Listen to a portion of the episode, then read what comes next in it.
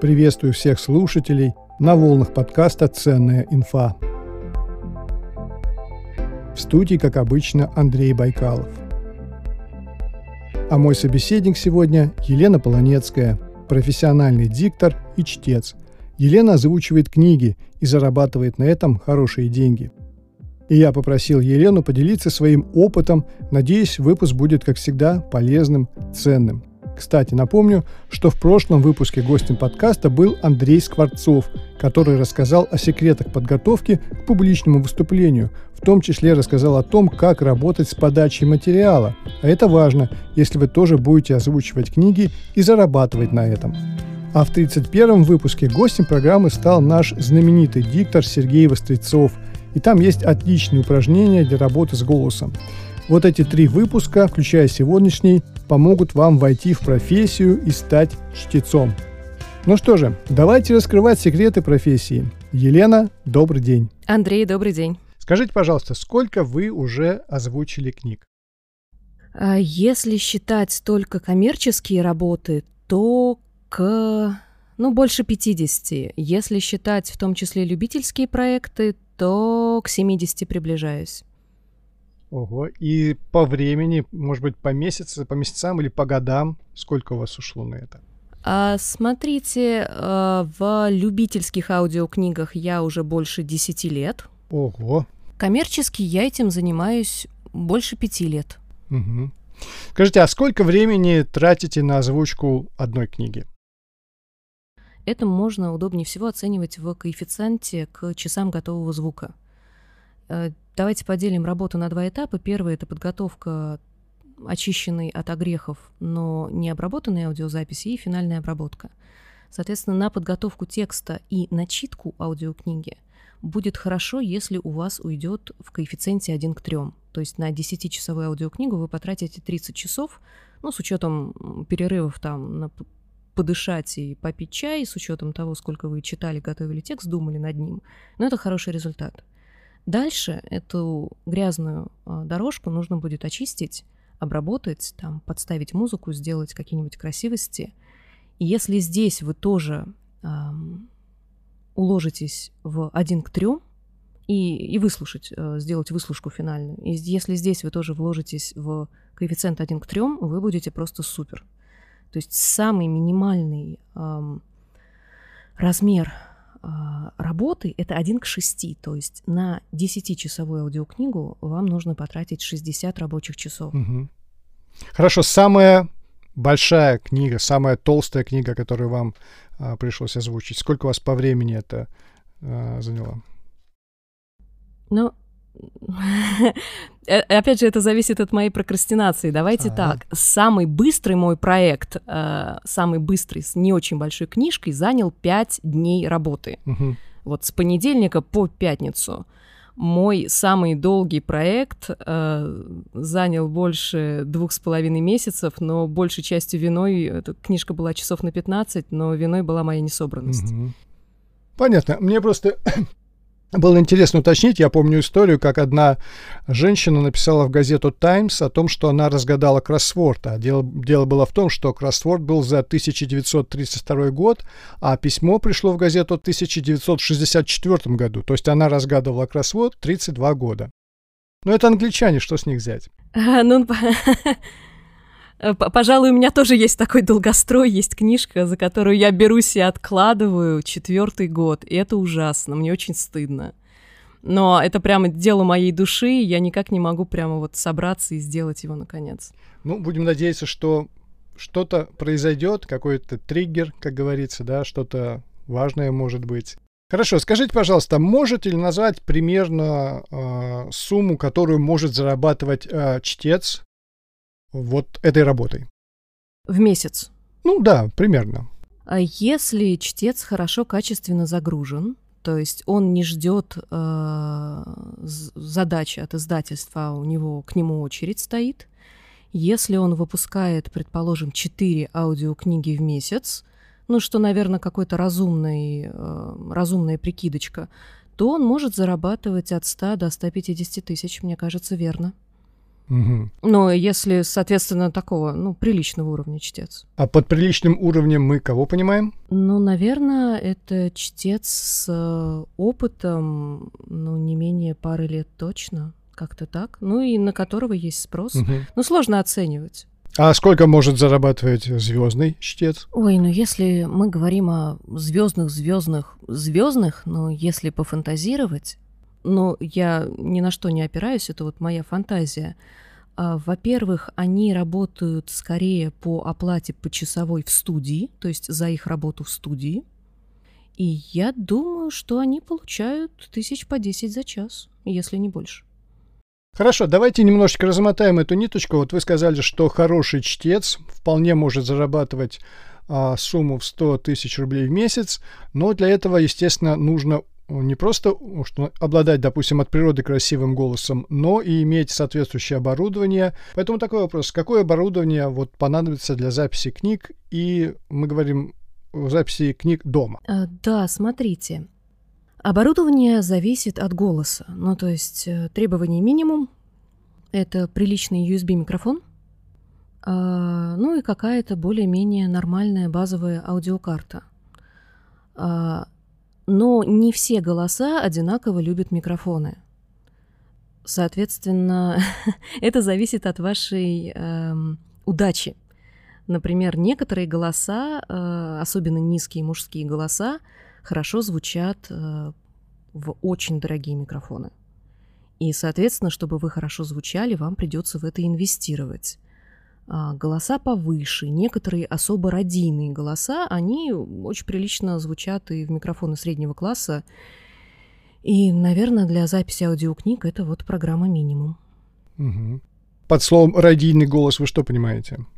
Насколько полно и качественно и объемно он получается на записи, насколько он приятно звучит. Это от природы у человека бывает или это достигается тренировками? А, я думаю, это сочетание обоих пунктов ну, с некоторыми тембрами просто ничего нельзя сделать радикально. Любой тембр можно немножко улучшить, сделать его более приятным, э, но он не всегда будет э, супер радийным, прямо таким э, полным и облекающим в себя слушателя, скажем так. Вы какие-то курсы, наверное, проходили?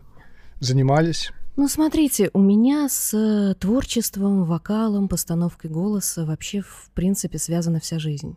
А, я занималась с детства в эстрадно-вокальном кружке, я занималась в театральной студии, а, я ставила голос э, профессиональным оперным певцом.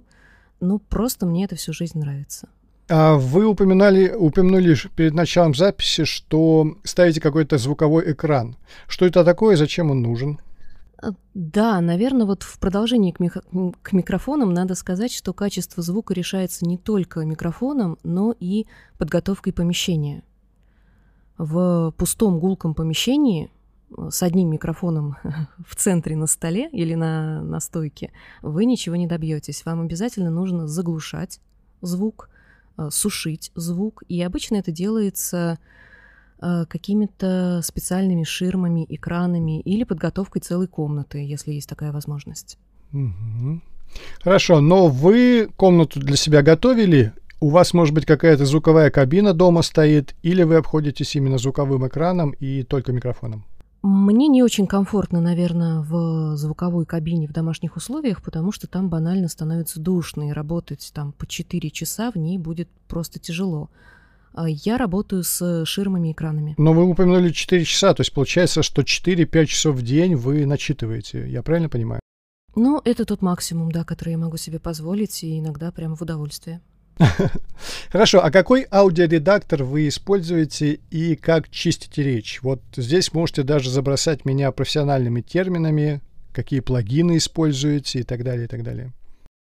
А вот здесь я скажу кое-что интересное. Так. А, мне кажется, для профессионального чтеца важно иметь команду.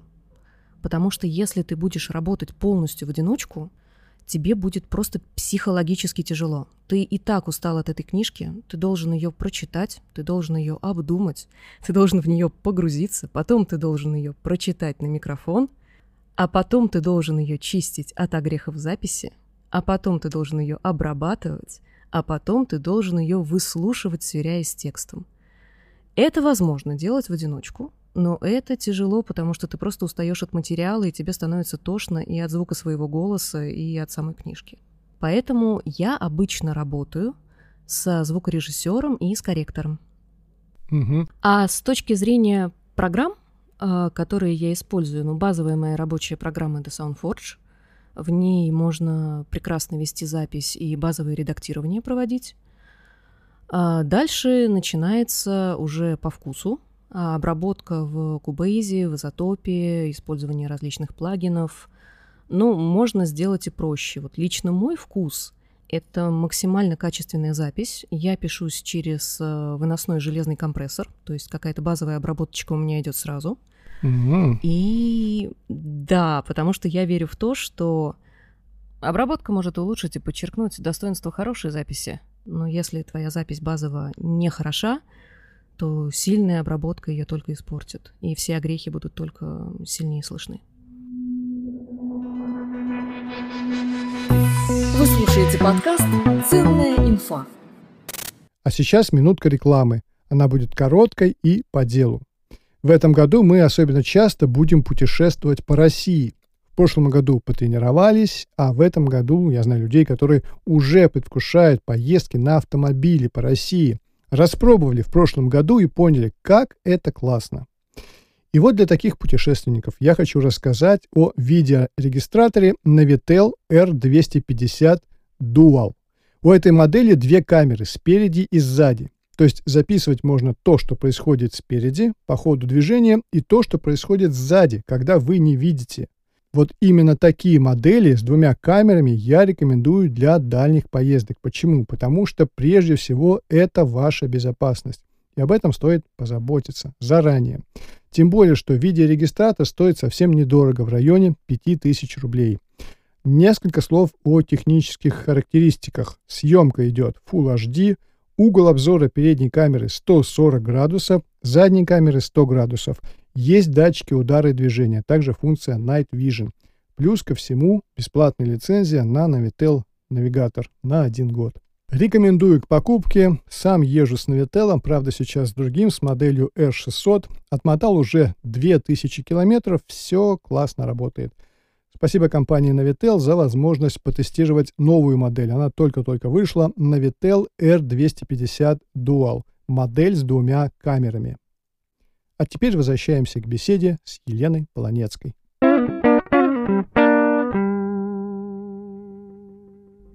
У меня остался последний вопрос. А, ваши советы новичкам, тем, кто захочет пойти по вашим стопам. Потому что, согласитесь, в наше время зарабатывать 100 тысяч на чтении книг, ну, неплохой вариант для очень многих людей? Ну, наверное, самое первое это то, что э, если человек реально хочет, его главная цель это заработать много денег, наверное, можно найти э, другие области применения своих усилий. Потому что, как я сказала, тут важно иметь постоянный поток заказов, то есть ты не должен просиживать, ты должен постоянно работать как зверь. Э, малейшая там простуда тебя выбивает, ну и в конце концов может так случиться, что там летом издательство решили отдохнуть, и ты сидишь месяц без заказов. Или ты решил отдохнуть, опять же сидишь без заказов. Ну, в общем, есть э, другие варианты. То есть это прекрасное подспорье или даже постоянная работа для творческих людей, мне кажется. Для тех, вот, кто хочет реализовывать себя творчески. Эм, с точки зрения советов, наверное, я бы посоветовала относиться к этому серьезно. У нас сейчас очень много аудиопродукции абсолютно любительской, и это хорошо. У нас множество подкастов, у нас э, болталки в чатах, в телеграммах, в э, Клабхаусе, где угодно. То есть мы сейчас загружены аудиопродукцией, и может создаться иллюзия, что это все очень просто делается. Но чтобы сделать хорошую, приятную аудиокнигу, все-таки нужно поработать. Как вы правильно сказали, нужна базовая подготовка, нужна какая-то постановка голоса, нужны какие-то азы понимания актерской дикторской работы. И, безусловно, нужны десятки и сотни часов, проведенных у микрофона, прежде чем вы добьетесь качественного звука и качественной работы, и вам станет комфортно. Лично, лично у меня рубеж прошел мне кажется, после 100 часов э, сделанных книг. Плюс, мне кажется, как во всех профессиях, э, следует думать о том, а не заменят ли нас всех роботы. Потому что я знаю уже очень многих людей, которые переходят либо на аудиодвижки, но это, конечно, прошлый век, и это очень мучительно для ушей, особенно на русском языке, потому что они э, делают чудовищные вещи с ударениями, с интонациями, со всем. Но нас уже подпирают нейросети. Поэтому, если ты совсем новичок, и ты закладываешь э, пять лет на то, чтобы ну, обрести профессионализм и какое-то свое место в этой сфере, следует думать, о чем ты будешь побеждать роботов, чем ты будешь лучше нейросети. Угу. Ну, сервис спички, так называемые, вы про них слышали, да? Я там пробовал себе э, для подкаста, а, придумал для подкаста такую партнершу, да, виртуальную для себя женским голосом, придумывал для нее тексты, потом туда загружал, и она озвучивала. И вполне себе она, конечно, звучала как человек, то есть движки сейчас продвинулись, ну, настолько далеко. Так что здесь вы правы. Еще пять лет назад, да, мне казалось, что это смешно, особенно на русском языке, потому что они все звучали чудовищно. Но уже сейчас русский язык просто очень сложен для автоматизации вот этих конкретных программ но уже сейчас очень приличные есть движки. Угу. Вы знаете, мы еще один вопрос а, забыли проговорить. Он как раз пришелся на тот момент, когда были технические неполадки. Звучит вопрос так. Расскажите, какие компании покупают озвучку книг и по каким ставкам? А, смотрите, наверное, есть а, три основных пути реализации. А, первый — это, ну, мы говорим только об официальных, конечно же, путях. Первый — это прямая работа с авторами когда сам автор у тебя заказывает, приобретает аудиокнигу, или вы вместе э, каким-то образом делите прибыль или делаете крауд, краудфандинг. Это первый путь реализации. А второй путь реализации – это работа на заказ с издательствами. Соответственно, следующий путь – это продажа напрямую по заказам издательствам. Вам, вас находят, вас добавляют в пул э, дикторов этого издательства – вы проходите какие-то внутренние кастинги, если они есть, и вам просто присылают книжку, и она оплачивается либо а, общей суммой за всю книгу, а, либо по числу готовых часов. И третий, такой более самостоятельный, индивидуальный путь работы – это размещение своих работ э, в той или иной форме легализованных на площадках. Сейчас для чтецов-любителей есть такая площадочка на Литресе. Также, я понимаю, цветут все цветы, есть множество фанатских сайтов, вроде там каких-то там призрачных миров, я боюсь ошибиться, где вот индивидуальные чтецы, индивидуальные авторы находят друг друга и размещают свои работы на, э, для приобретения фанатами, э, клиентами и так далее. А тот же Литрес, он сколько платит? А вы имеете в виду Литрес чтец? Ну да, там какая ставка или у них там... 10 с чем-то. Там базовая, по-моему, ставка 10% от продажи, плюс э, там всякие различные программы бонусов, то есть ваша ставочка может повышаться, если вы хорошо себя ведете. Боюсь обмануть по цифрам. А вот такая компания, как ИДДК, они же тоже, да, заказывают озвучку книг? Да, я даже с ними работала, да. А у них там какие ставки? Ну, у них там довольно скромные ставки. Но для начинающего чтеца это вполне хорошая ступенька. Угу. А кроме них еще кто-то заказывает книги? Да, конечно. Активные участники рынка это Бомбара, Эксмо. А, ну, то есть Эксмо и их дочернее издательство. Это 1С. А, у них есть собственная площадка размещения, наверное, вы об этом знаете. А, и, конечно же, это BookMate тоже с собственной площадкой и сами же и заказывают книги.